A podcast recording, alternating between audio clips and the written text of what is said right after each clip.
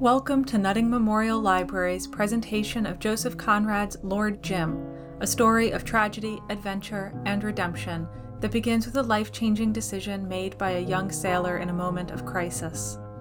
This podcast presents the text of Lord Jim as read from the original publication, available through Project Gutenberg. You can follow along in the text by clicking the link in our show notes. This is our ninth installment of Lord Jim which includes chapters 21 through 23 for those following along in the text. Weekly episodes are released each Tuesday, so make sure you subscribe. With each episode, we recommend an article available via Nutting Library's electronic resources that provides insights on aspects of the novel, and we are also sharing details about the historical context at the time of its publication via our social media accounts. Thank you for joining us. We hope you enjoy this ninth installment of Lord Jim. Chapter 21 I don't suppose any of you have ever heard of Patusan, Marlowe resumed, after a silence occupied in the careful lighting of a cigar.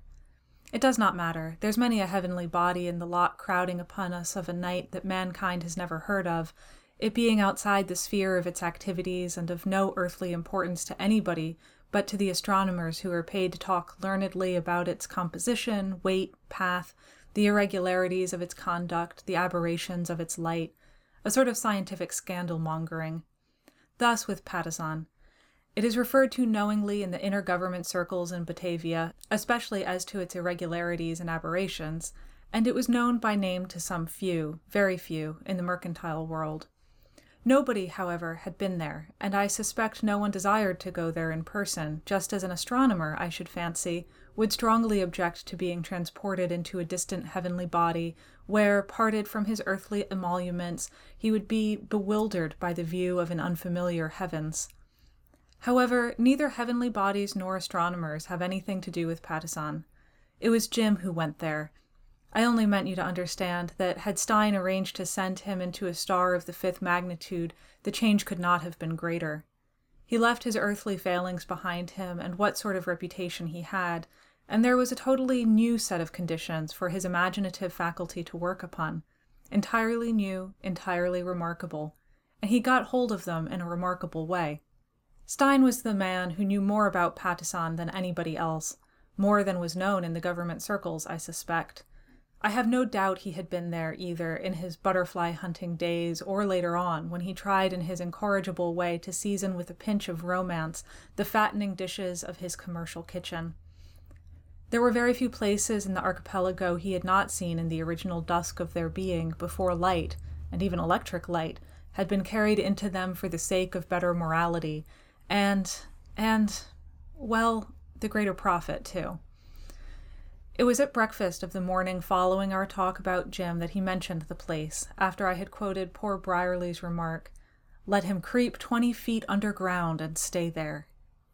He looked up at me with interested attention, as though I had been a rare insect. This could be done too, he remarked, sipping his coffee. Bury him in some sort, I explained. One doesn't like to do it, of course, but it would be the best thing, seeing what he is. Yes, he is young, Stein mused. The youngest human being now in existence, I affirmed. Schön, there's Patusan, he went on in the same tone, and the woman is dead now, he added incomprehensibly. Of course, I don't know that story. I can only guess that once before Patusan had been used as a grave for some sin, transgression, or misfortune. It is impossible to suspect Stein. The only woman that had ever existed for him was the Malay girl he called my wife the princess, or, more rarely, in moments of expansion, the mother of my Emma. Who was the woman he had mentioned in connection with Patusan, I can't say, but from his allusions I understand she had been an educated and very good looking Dutch Malay girl with a tragic or perhaps only a pitiful history, whose most painful part, no doubt, was her marriage with a Malacca Portuguese who had been clerk in some commercial house in the Dutch colonies. I gathered from Stein that this man was an unsatisfactory person in more ways than one, all being more or less indefinite and offensive. It was solely for his wife's sake that Stein had appointed him manager of Stein & Co.'s trading post in Patusan, but commercially the arrangement was not a success, at any rate for the firm, and now the woman had died, Stein was disposed to try another agent there. The Portuguese, whose name was Cornelius, considered himself a very deserving but ill used person, entitled by his abilities to a better position. This man Jim would have to relieve. But I don't think he will go away from the place, remarked Stein. That has nothing to do with me. It was only for the sake of the woman that I. But as I think there is a daughter left, I shall let him, if he likes to stay, keep the old house. Patusan is a remote district of a native ruled state, and the chief settlement bears the same name.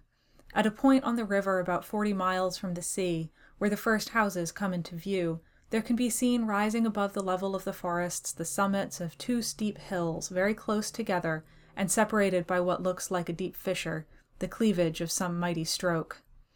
As a matter of fact, the valley between is nothing but a narrow ravine.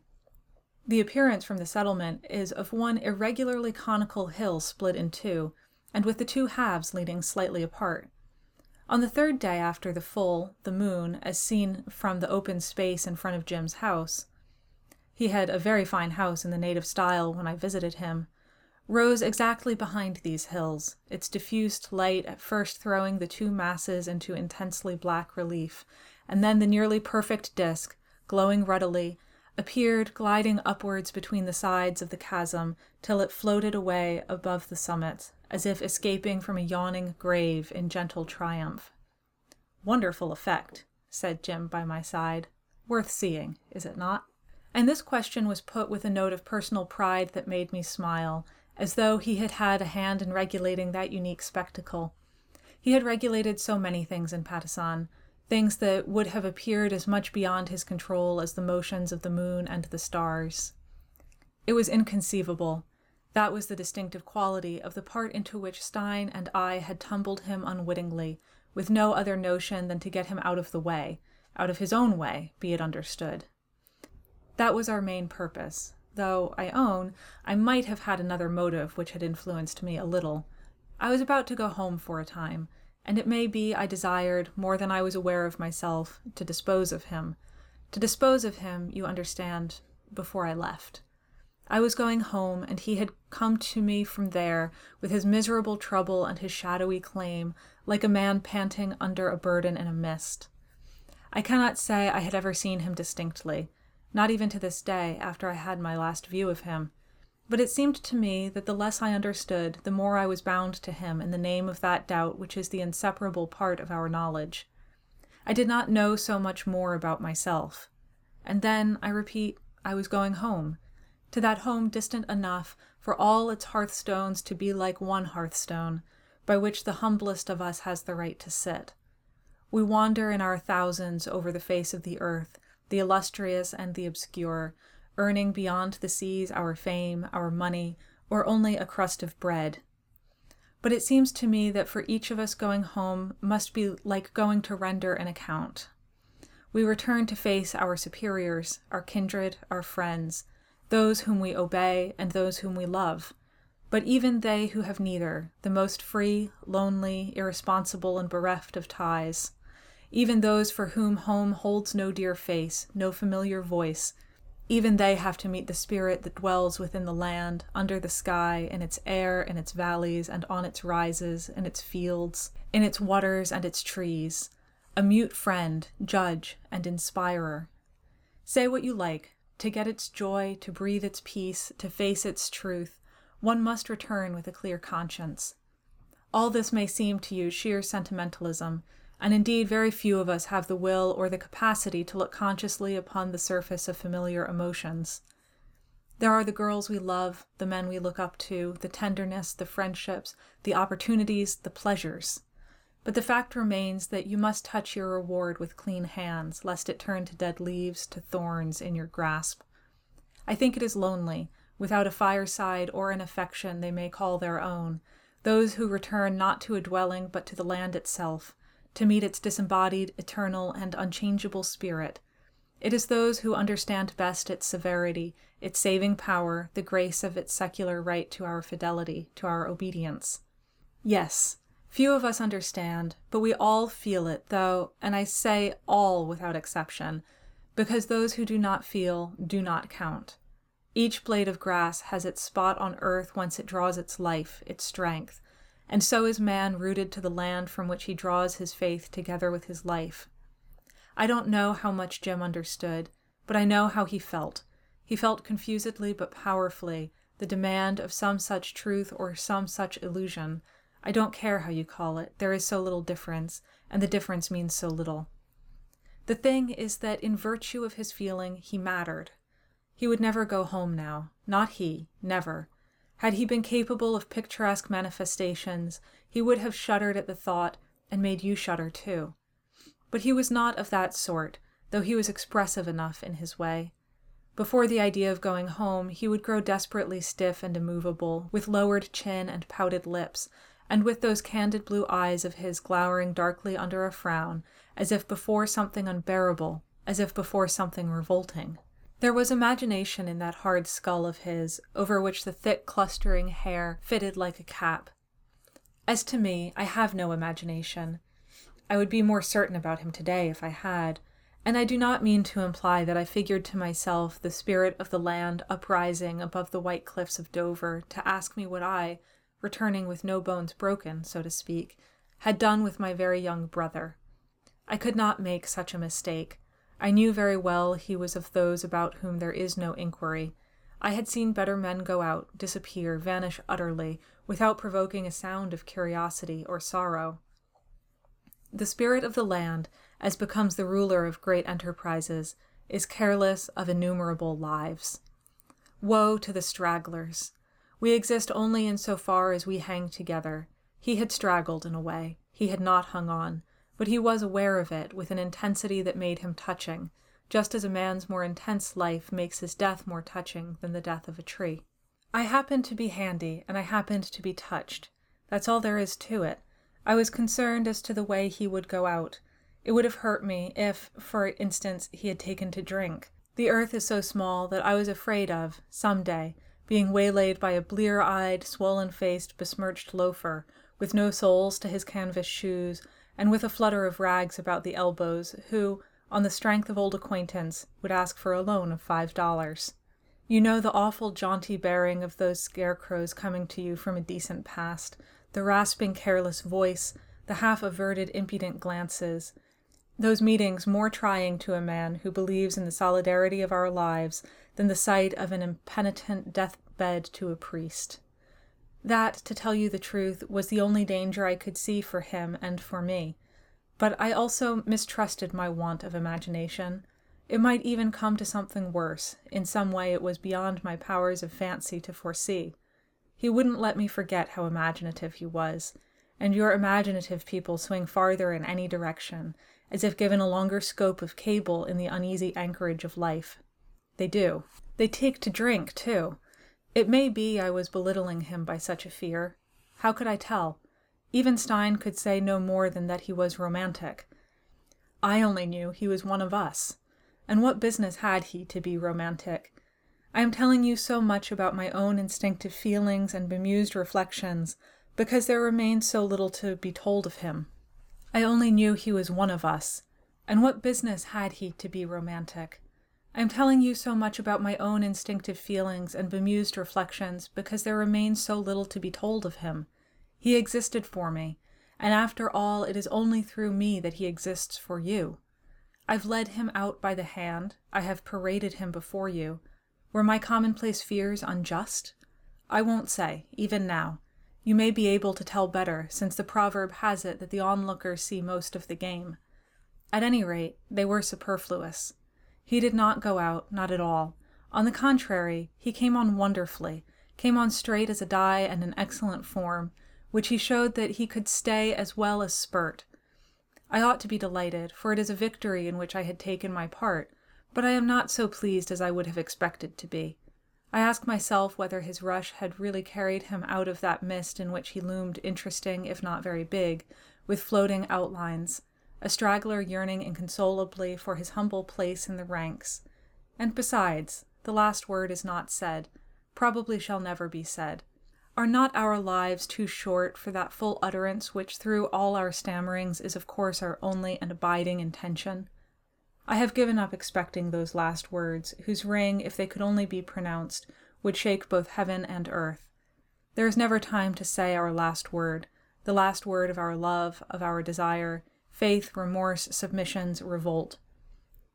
The heaven and the earth must not be shaken, I suppose, at least not by us who know so many truths about either. My last words about Jim shall be few. I affirm he had achieved greatness, but the thing would be dwarfed in the telling, or rather in the hearing. Frankly, it is not my words that I mistrust, but your minds. I could be eloquent were I not afraid you fellows had starved your imaginations to feed your bodies. I do not mean to be offensive. It is respectable to have no illusions, and safe, and profitable, and dull. Yet you, too, in your time, must have known the intensity of life, that light of glamour created in the shock of trifles, as amazing as the glow of sparks struck from a cold stone, and as short lived, alas. Chapter 22 The conquest of love, honor, men's confidence, the pride of it, the power of it, are fit materials for a heroic tale. Only our minds are struck by the externals of such a success, and to Jim's successes there were no externals. Thirty miles of forest shut it off from the sight of an indifferent world, and the noise of the white surf along the coast overpowered the voice of fame. The stream of civilization, as if divided on a headland a hundred miles north of Patusan, branches east and southeast, leaving its plains and valleys, its old trees and its old mankind, neglected and isolated, such as an insignificant and crumbling islet between the two branches of a mighty devouring stream. You find the name of the country pretty often in collections of old voyages. The 17th century traders went there for pepper because the passion for pepper seemed to burn like a flame of love in the breast of Dutch and English adventurers about the time of James I. Where wouldn't they go for pepper? For a bag of pepper, they would cut each other's throats without hesitation, and would forswear their souls, of which they were so careful otherwise. The bizarre obstinacy of that desire made them defy death in a thousand shapes the unknown seas, the loathsome and strange diseases, wounds, captivity, hunger, pestilence, and despair. It made them great, by heavens, it made them heroic, and it made them pathetic, too, in their craving for trade with the inflexible death levying its toll on young and old. It seems impossible to believe that mere greed could hold men to such a steadfastness of purpose, to such a blind persistence in endeavor and sacrifice. And indeed, those who adventured their persons and lives risked all they had for a slender reward. They left their bones to lie bleaching on distant shores, so that wealth might flow to the living at home. To us, their less tried successors, they appear magnified, not as agents of trade, but as instruments of a recorded destiny, pushing out into the unknown in obedience to an inward voice, to an impulse beating in the blood, to a dream of the future. They were wonderful, and it must be owned they were ready for the wonderful. They recorded it complacently in their sufferings, in the aspect of the seas, in the customs of strange nations, in the glory of splendid rulers. In Patusan they had found lots of pepper, and had been impressed by the magnificence and the wisdom of the Sultan, but somehow, after a century of checkered intercourse, the country seems to drop gradually out of the trade. Perhaps the pepper had given out. Be it as it may, nobody cares for it now. The glory has departed. The Sultan is an imbecile youth with two thumbs on his left hand and an uncertain and beggarly revenue extorted from a miserable population and stolen from him by his many uncles. This, of course, I have from Stein. He gave me their names and a short sketch of the life and character of each. He was as full of information about native states as an official report, but infinitely more amusing. He had to know. He traded in so many, and in some districts, as in Patusan, for instance. His firm was the only one to have an agency by special permit from the Dutch authorities. The government trusted his discretion, and it was understood that he took all the risks. The men he employed understood that too, but he made it worth their while, apparently. He was perfectly frank with me over the breakfast table in the morning. As far as he was aware, the last news was 13 months old, he stated precisely. Utter insecurity for life and property was the normal condition. There were in Patusan antagonistic forces, and one of them was the Rajah Alang, the worst of the Sultan's uncles, the governor of the river, who did the extorting and the stealing and ground down to the point of extinction the country born Malays who, utterly defenseless, had not even the resource of emigrating. For indeed, as Stein remarked, where could they go? How could they get away? No doubt they did not even desire to get away. The world, which is circumscribed by lofty impassable mountains, had been given into the hand of the high-born, and this Rajah, they knew, he was of their own royal house. I had the pleasure of meeting the gentleman later on. He was a dirty, little, used up old man with evil eyes and a weak mouth, who swallowed an opium pill every two hours, and in defiance of common decency wore his hair uncovered and falling in wild, stringy locks about his wizened, grimy face. When giving audience, he would clamber upon a sort of narrow stage erected in a hall like a ruinous barn with a rotten bamboo floor, through the cracks of which you could see, twelve or fifteen feet below, the heaps of refuse and garbage of all kinds lying under the house. That is where and how he received us when, accompanied by Jim, I paid him a visit of ceremony. There were about forty people in the room, and perhaps three times as many in the great courtyard below. There was constant movement, coming and going, pushing and murmuring, at our backs. A few youths in gay silks glared from the distance. The majority, slaves and humble dependents, were half naked, in ragged sarongs dirty with ashes and mud stains. I had never seen Jim look so grave, so self possessed, in an impenetrable, impressive way. In the midst of these dark faced men, his stalwart figure in white apparel, the gleaming clusters of his fair hair, seemed to catch all the sunshine that trickled through the cracks in the closed shutters of that dim hall, with its walls of mats and a roof of thatch. He appeared like a creature not only of another kind, but of another essence, had they not seen him come up in a canoe, they might have thought he had descended upon them from the clouds.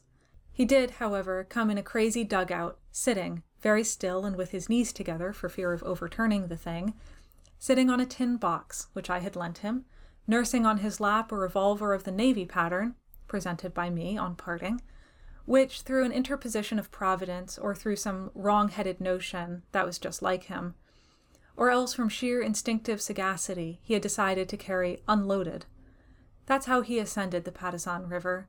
Nothing could have been more prosaic and more unsafe, more extravagantly casual, more lonely. Strange, this fatality would cast the complexion of a flight upon all his acts, of impulsive, unreflecting desertion, of a jump into the unknown. It is precisely the casualness of it that strikes me most.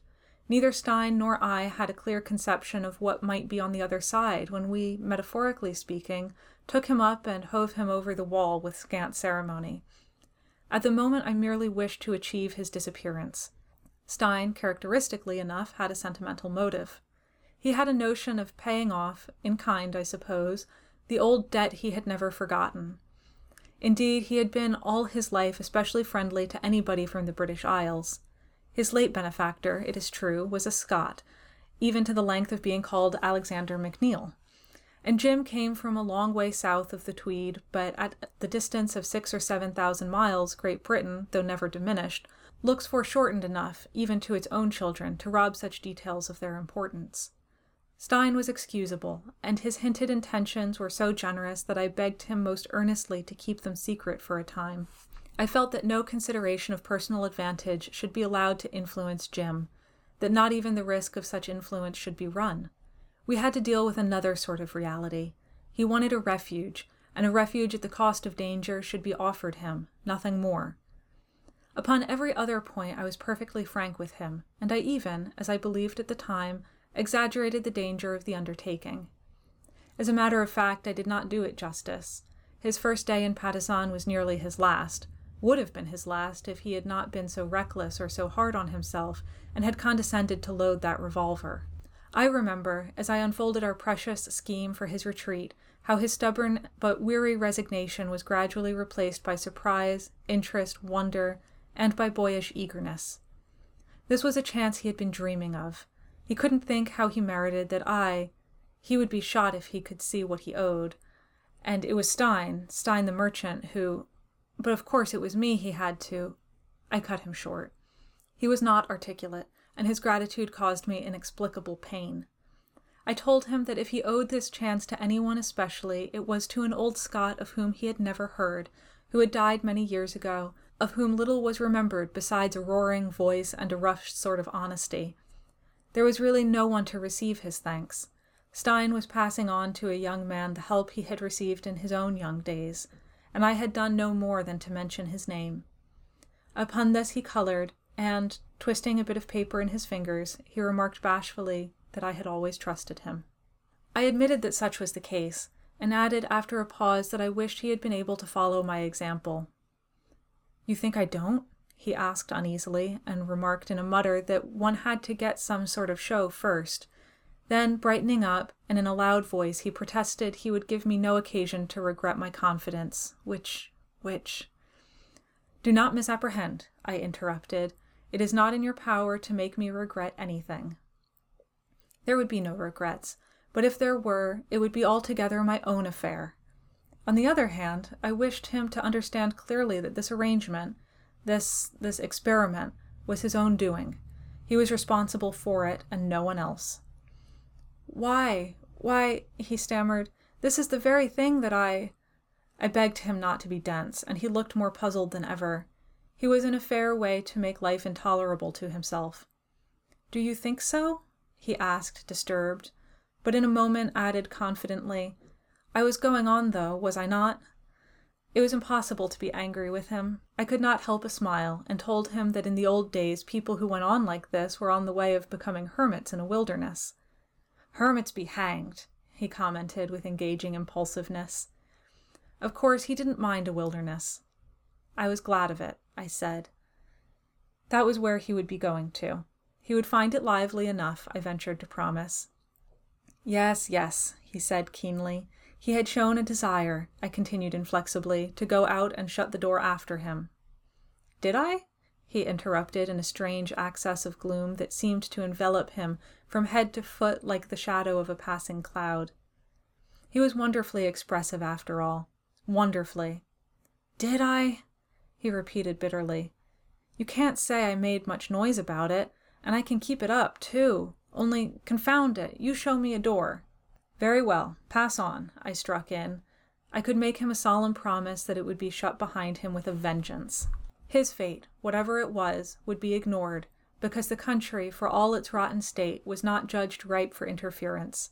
Once he got in, it would be for the outside world as though he had never existed. He would have nothing but the soles of his two feet to stand upon, and he would have first to find his ground at that. Never existed, that's it, by Jove, he murmured to himself. His eyes, fastened upon my lips, sparkled. If he had thoroughly understood the conditions, I concluded, he had better jump into the first gharry he could see and drive on to Stein's house for his final instructions. He flung out of the room before I had fairly finished speaking.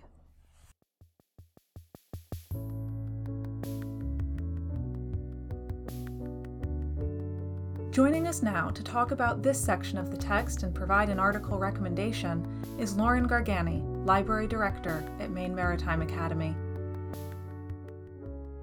Hi, Lauren, welcome back. Hi, Anne. How are you? Doing well, thanks. What article do you have for us today? Well, today we don't actually have an article.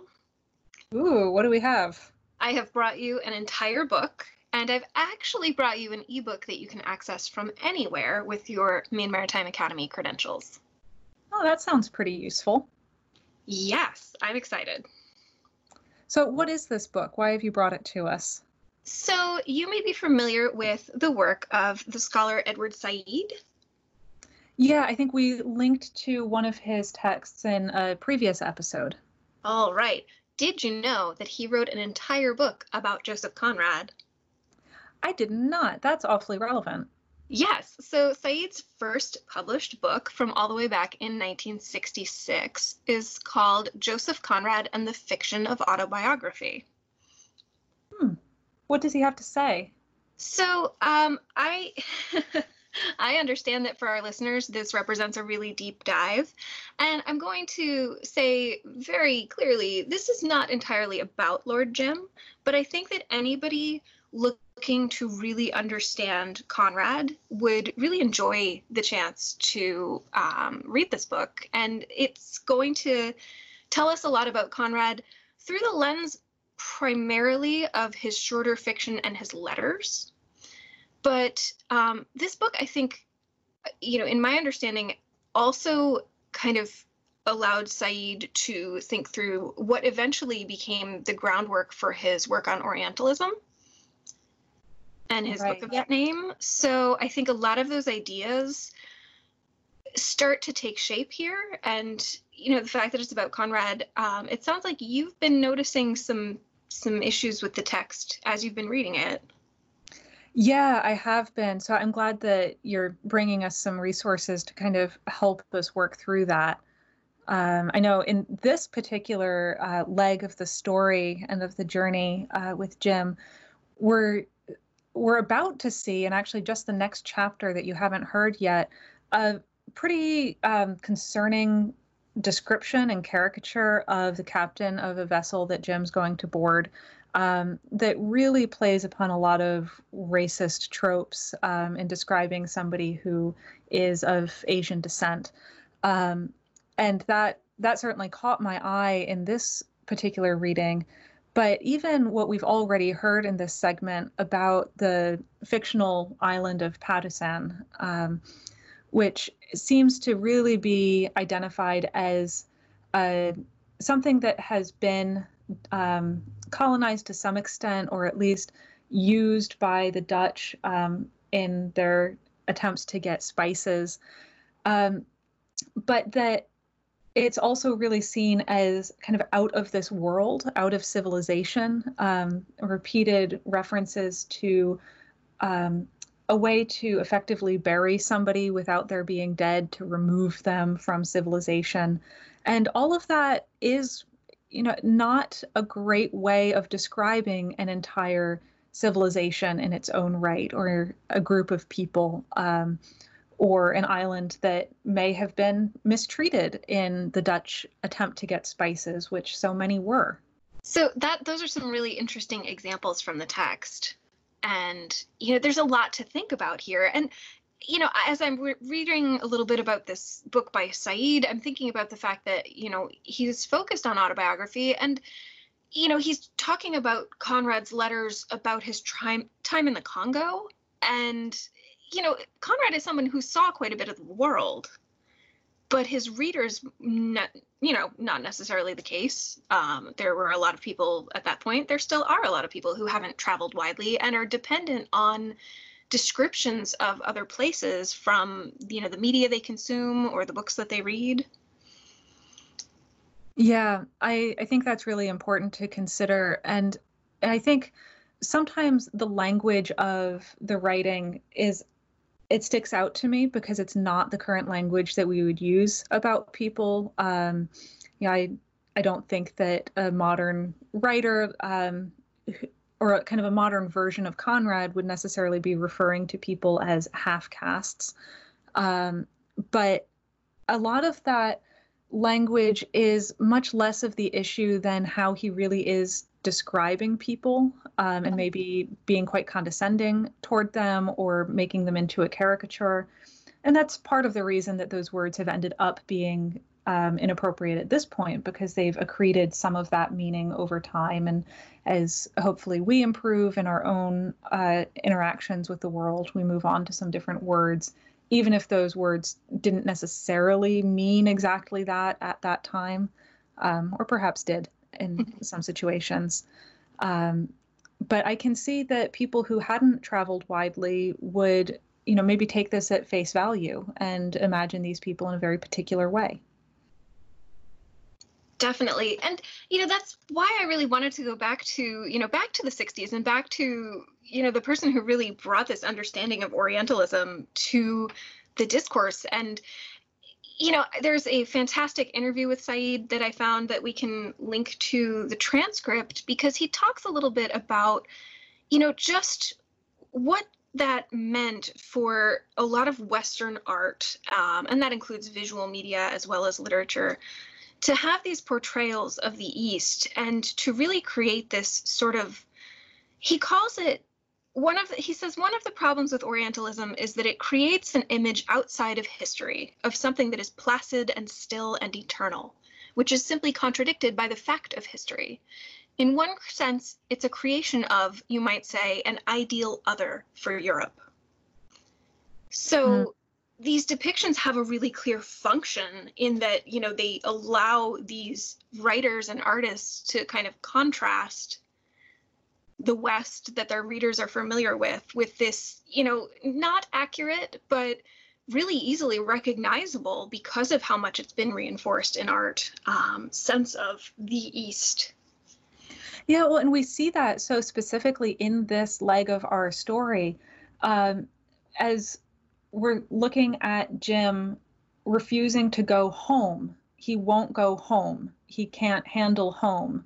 He needs something other. He needs something um, that will kind of consume him or bury him so that he doesn't have to face um, the consequences of his action with the people that he ultimately trusts and loves.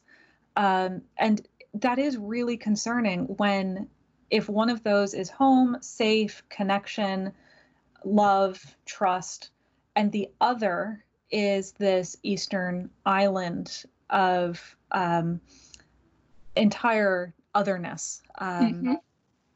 almost, you know, being depicted as quite savage, um, as a jungle, as you know, some a place that nobody knows about, and of course, the people there know about it, but not the people that Jim or uh, Marlowe are concerned with.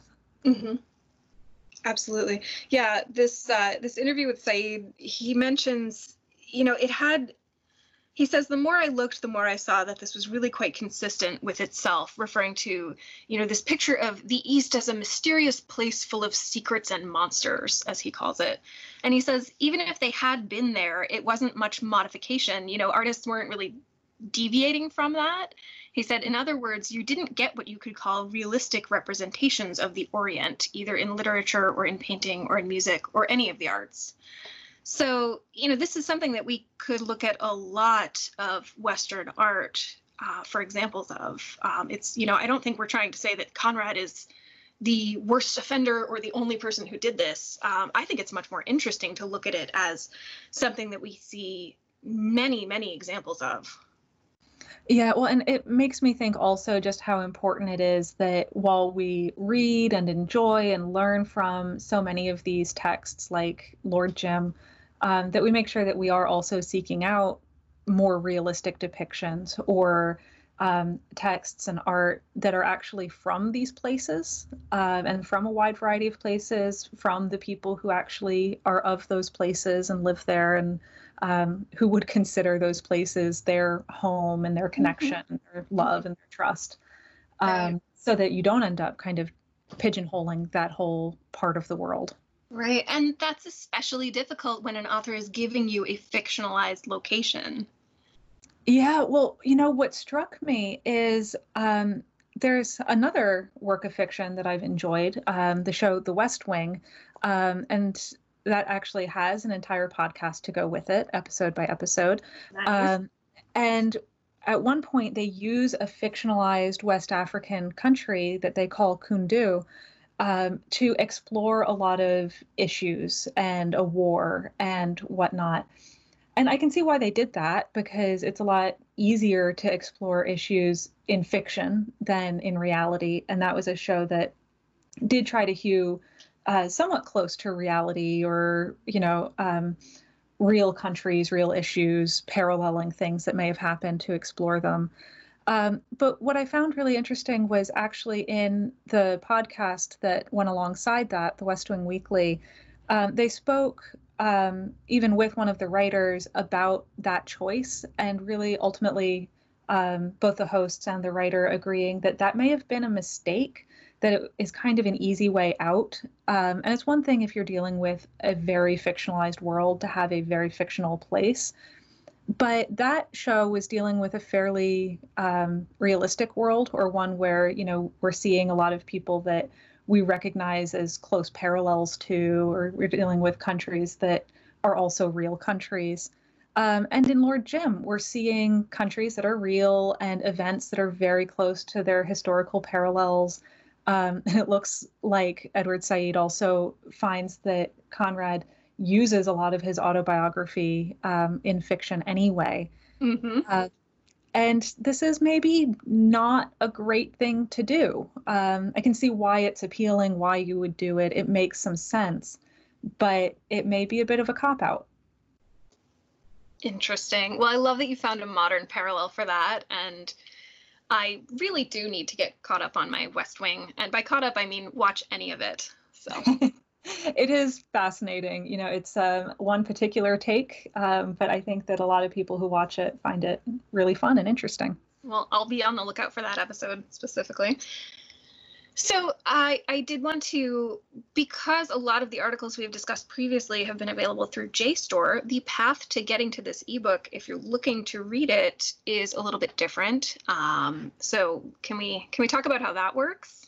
Yeah, please do. Where did you find this? Great. So this is available through our EBSCOhost ebook collections, and I was actually just able to use our C-Search tool to okay, find it. So that's that's just the search bar right on the homepage of the library. Yeah.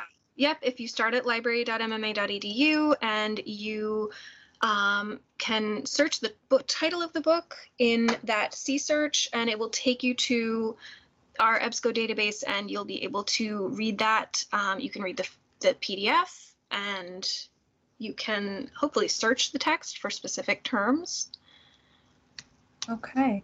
Yeah, and I think um, those EBSCO ebooks, it's also possible to kind of check them out and um, read them on some free Adobe software.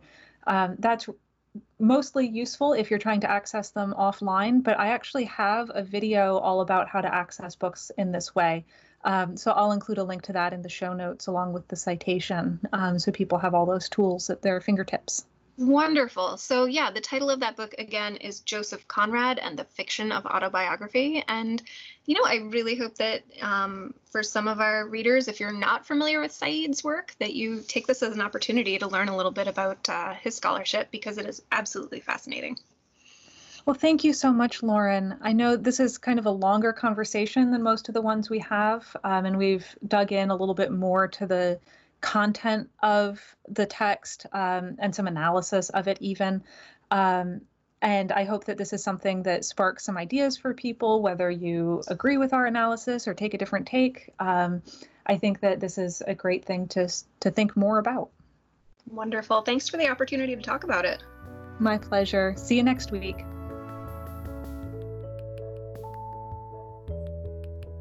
And now we return to this installment of Lord Jim by Joseph Conrad.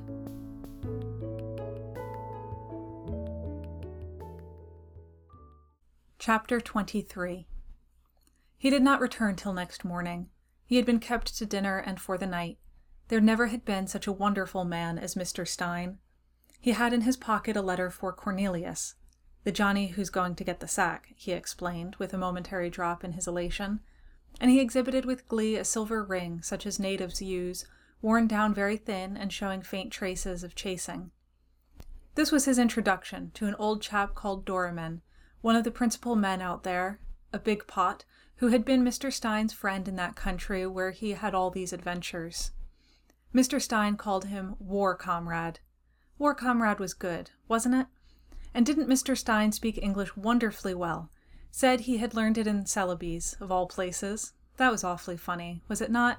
He did speak with an accent, a twang, did I notice? That chap Doramin had given him the ring.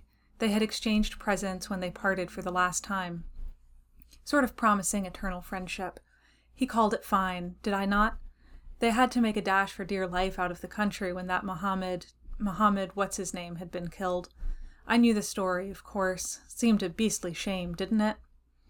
He ran on like this, forgetting his plate with a knife and fork in hand. He had found me at tiffin, slightly flushed and with his eyes darkened many shades, which was with him a sign of excitement. The ring was a sort of credential. It's like something you read of in books, he threw in appreciatively, and Doramin would do his best for him. Mr. Stein had been the means of saving that chap's life on some occasion, purely by accident, Mr. Stein had said, but he, Jim, had his own opinion about that Mr. Stein was just the man to look out for such accidents. No matter, accident or purpose, this would serve his turn immensely. Hoped to goodness the jolly old beggar had not gone off the hooks meantime. Mr. Stein could not tell. There had been no news for more than a year. They were kicking up no end of an all fired row amongst themselves, and the river was closed. Jolly awkward this, but no fear. He would manage to find a crack to get in. He impressed, almost frightened me with his elated rattle. He was voluble like a youngster on the eve of a long holiday with a prospect of delightful scrapes, and such an attitude of mind in a grown man, and in this connection, had in it something phenomenal, a little mad, dangerous, unsafe. I was on the point of entreating him to take things seriously when he dropped his knife and fork. He had begun eating, or rather swallowing food, as it were, unconsciously, and began a search all round his plate. The ring, the ring, where the devil? Ah, here it was. He closed his big hand on it and tried all his pockets one after another. Jove, wouldn't do to lose the thing. He meditated gravely over his fist. Had it, would hang the bally affair around his neck, and he proceeded to do this immediately, producing a string, which looked like a bit of cotton shoelace, for the purpose. There, that would do the trick. It would be the deuce if. He seemed to catch sight of my face for the first time, and it steadied him a little. I probably didn't realize, he said with a naive gravity, how much importance he attached to that token. It meant a friend, and it is a good thing to have a friend. He knew something about that.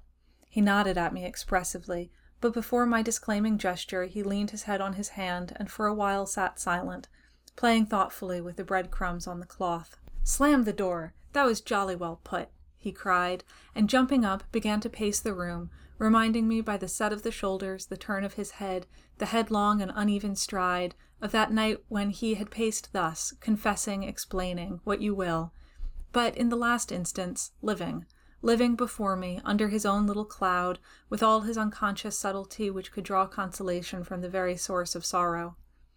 It was the same mood, the same and different, like a fickle companion that today guiding you on the true path, with the same eyes, the same step, the same impulse, tomorrow will lead you hopelessly astray.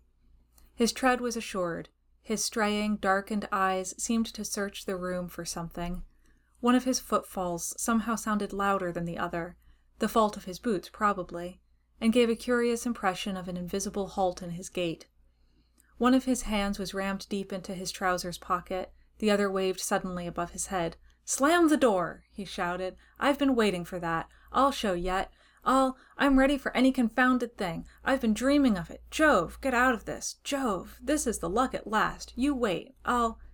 He tossed his head fearlessly, and I confess that for the first and last time in our acquaintance, I perceived myself unexpectedly to be thoroughly sick of him. Why these vaporings? He was stumping about the room, flourishing his arm absurdly, and now and then feeling on his breast for the ring under his clothes. Where was the sense of such exaltation in a man appointed to be a trading clerk, and in a place where there was no trade at that? Why hurl defiance at the universe? This was not a proper frame of mind to approach any undertaking, an improper frame of mind not only for him, I said, but for any man. He stood still over me. Did I think so? he asked, by no means subdued, and with a smile in which I seemed to detect suddenly something insolent. But then I am twenty years his senior. Youth is insolent. It is its right, its necessity. It has got to assert itself, and all assertion in this world of doubts is a defiance, is an insolence. He went off into a far corner, and coming back, he, figuratively speaking, turned to rend me.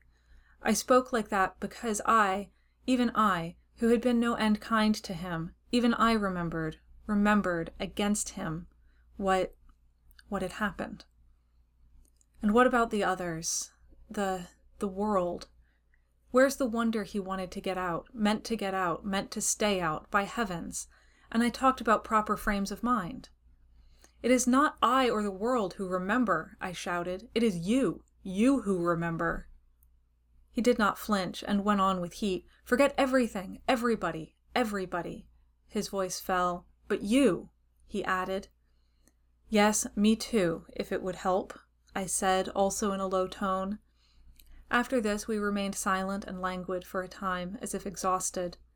Then he began again, composedly, and told me that Mr. Stein had instructed him to wait for a month or so to see whether it was possible for him to remain before he began building a new house for himself so as to avoid vain expense. He did make use of funny expressions, Stein did. Vain expense was good. Remain? Why, of course. He would hang on. Let him only get in, that's all. He would answer for it, he would remain. Never get out. It was easy enough to remain. Don't be foolhardy, I said, rendered uneasy by his threatening tone. If you only live long enough, you will want to come back. Come back to what? he asked absently, with his eyes fixed upon the face of a clock on the wall. I was silent for a while. Is it to be never, then? I said. Never, he repeated, dreamily without looking at me, and then flew into sudden activity. Jove, two o'clock, and I sail at four. It was true. A brigantine of Stein's was leaving for the westward that afternoon, and he had been instructed to take his passage in her, only no orders to delay the sailing had been given. I suppose Stein forgot.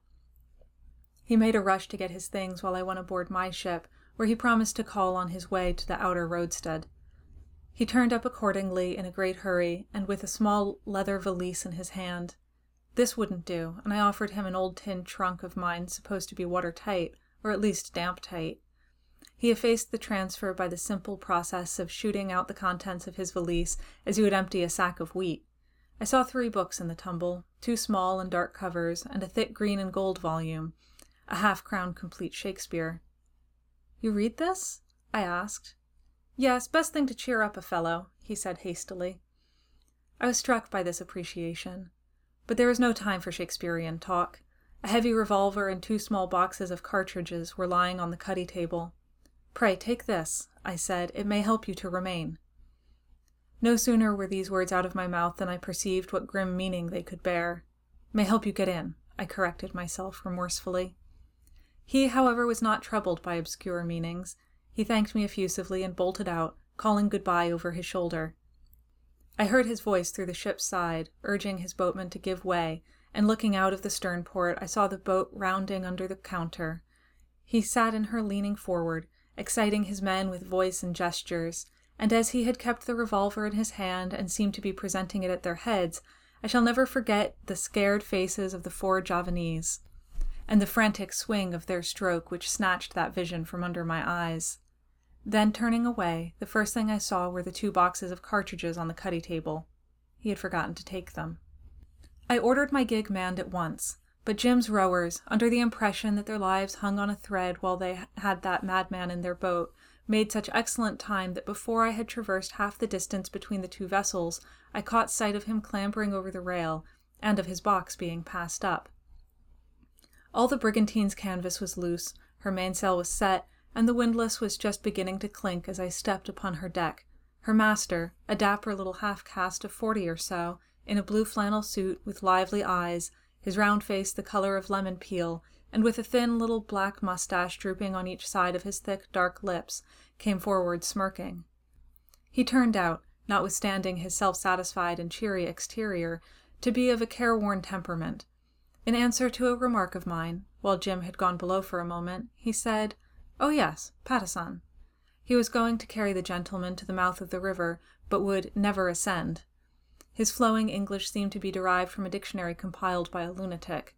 Had Mr. Stein desired him to ascend, he would have reverentially, I think he wanted to say respectfully, but devil only knows, reverentially made objects for the safety of properties. If disregarded, he would have presented resignation to quit. Twelve months ago he had made his last voyage there, and though Mr. Cornelius propitiated many offertories, to Mr. Rajah Allang and the principal populations on conditions which made the trade a snare and ashes in the mouth. Yet his ship had been fired upon from the woods by irresponsive parties all the way down the river, which causing his crew from exposure to limb to remain silent in hidings, the brigantine was nearly stranded on a sandbank at the bar, where she would have been perishable beyond the act of man. The angry disgust at the recollection, the pride of his fluency, to which he turned an attentive ear, struggled for the possession of his broad, simple face. He scowled and beamed at me, and watched with satisfaction the undeniable effect of his phraseology. Dark frowns ran swiftly over the placid sea, and the brigantine, with her foretopsail to the mast and her main boom amidships, seemed bewildered amongst the cat's paws. He told me further, gnashing his teeth, that the Rajah was a laughable hyena. Can't imagine how he got hold of hyenas, while somebody else was many times falser than the weapons of a crocodile. Keeping one eye on the movements of his crew forward, he let loose his volubility, comparing the place to a cage of beasts made ravenous by long impenitence. I fancy he meant impunity. He had no intention, he cried, to exhibit himself to be made attached purposefully to robbery. The long drawn wails, giving the time for the pull of the men catting the anchor, came to an end, and he lowered his voice. Plenty too much enough of Patusan, he concluded with energy. I heard afterwards he had been so indiscreet as to get himself tied up by the neck with a rattan halter to a post planted in the middle of a mud hole before the Rajah's house. He spent the best part of a day and a whole night in that unwholesome situation, but there is every reason to believe the thing had been meant as a sort of joke. He brooded for a while over that horrid memory, I suppose, and then addressed in a quarrelsome tone the man coming aft to the helm. When he turned to me again, it was to speak judicially, without passion. He would take the gentleman to the mouth of the river at Batu Kring, Patusan town being situated internally, he remarked, thirty miles. But in his eyes, he continued, a tone of bored, weary conviction replacing his previous voluble delivery. The gentleman was already in the similitude of a corpse. What? What do you say? I asked. He assumed a startlingly ferocious demeanor, and imitated to perfection the act of stabbing from behind. Already like the body of one departed, he explained, with the insufferably conceited air of his kind after what they imagine a display of cleverness. Behind him, I perceived Jim smiling silently at me, and with a raised hand checking the exclamation on my lips. Then, while the half caste, bursting with importance, shouted his orders, while the yard swung creaking and the heavy boom came surging over, Jim and I, alone as it were, to leeward of the mainsail, clasped each other's hands and exchanged the last hurried words. My heart was freed from that dull resentment which had existed side by side with interest in his fate. The absurd chatter of the half caste had given more reality to the miserable dangers of his path than Stein's careful statements. On that occasion, the sort of formality that had been always present in our intercourse vanished from our speech. I believe I called him dear boy, and he tacked on the words old man to some half uttered expression of gratitude, as though his risk set off against my years had made us more equal in age and in feeling. There was a moment of real and profound intimacy, unexpected and short lived, like a glimpse of some everlasting, of some saving truth. He exerted himself to soothe me, as though he had been the more mature of the two. All right, all right, he said rapidly and with feeling.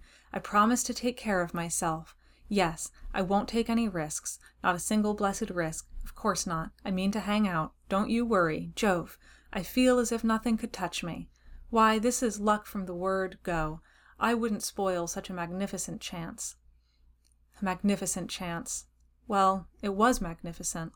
But chances are what men make them, and how was I to know? As he had said, even I, even I remembered his his misfortune against him. It was true, and the best thing for him was to go.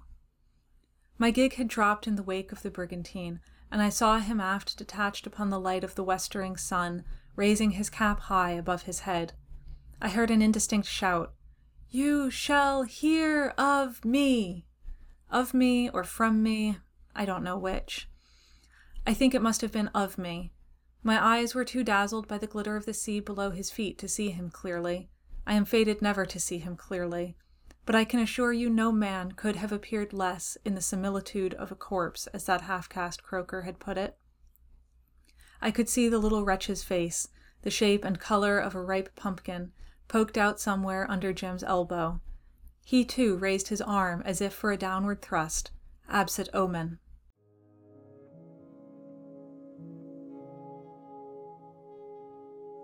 Thank you for joining us for this installment of Lord Jim. As a reminder, please check our show notes for the link to the text as well as information on related reading. This episode was read and produced by me, Anne Dyer. Article recommendations and graphics by Lauren Gargani. Special thanks to Emily Bear. Music by Chad Crouch.